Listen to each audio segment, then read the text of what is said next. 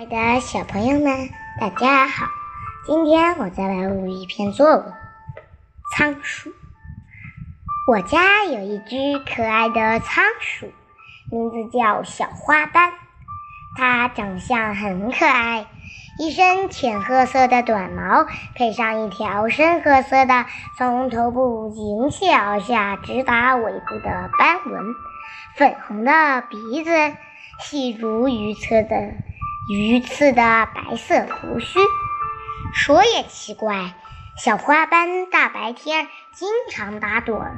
将近中午，我去看这个小家伙，只见它四脚朝天，露出洁白的肚皮，仰躺在转轮上。这种状态曾经迷惑过我的老爸，以为小花斑挂了呢。我手摇转轮，只见他惬意地伸了个懒腰，翻了个身，继续做起了春秋大梦。你瞧他那副样子，眼睛眯成一条缝，舒服的水随着转轮转动。我再转，他微微睁开眼睛，向我做了揖，又沉沉地睡了去。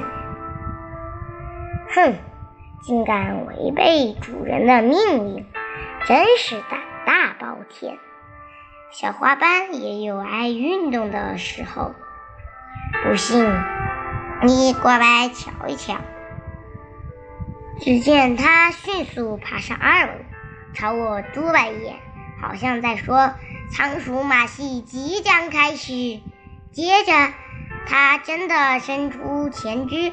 在笼子里一侧抓起来，一定是在挖幕布吧。他熟练地爬上杆子，很快地找到了支撑点，把后腿一缩，嗖的一声就荡到了笼子的中间。它悬挂在杆上，竟荡起了秋千。就像小猴子在树藤之间穿梭自如，似乎很享受这一刻呢。好戏还在继续，他施展出独门绝技，先来个三百六十度大转弯，小心点，小花斑，你要掉下来啦！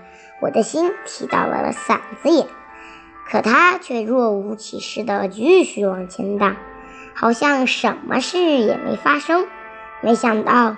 他顺着这个点又来了一个大转弯，就这样，一个接一个，一连转了四个大转弯，方才落地。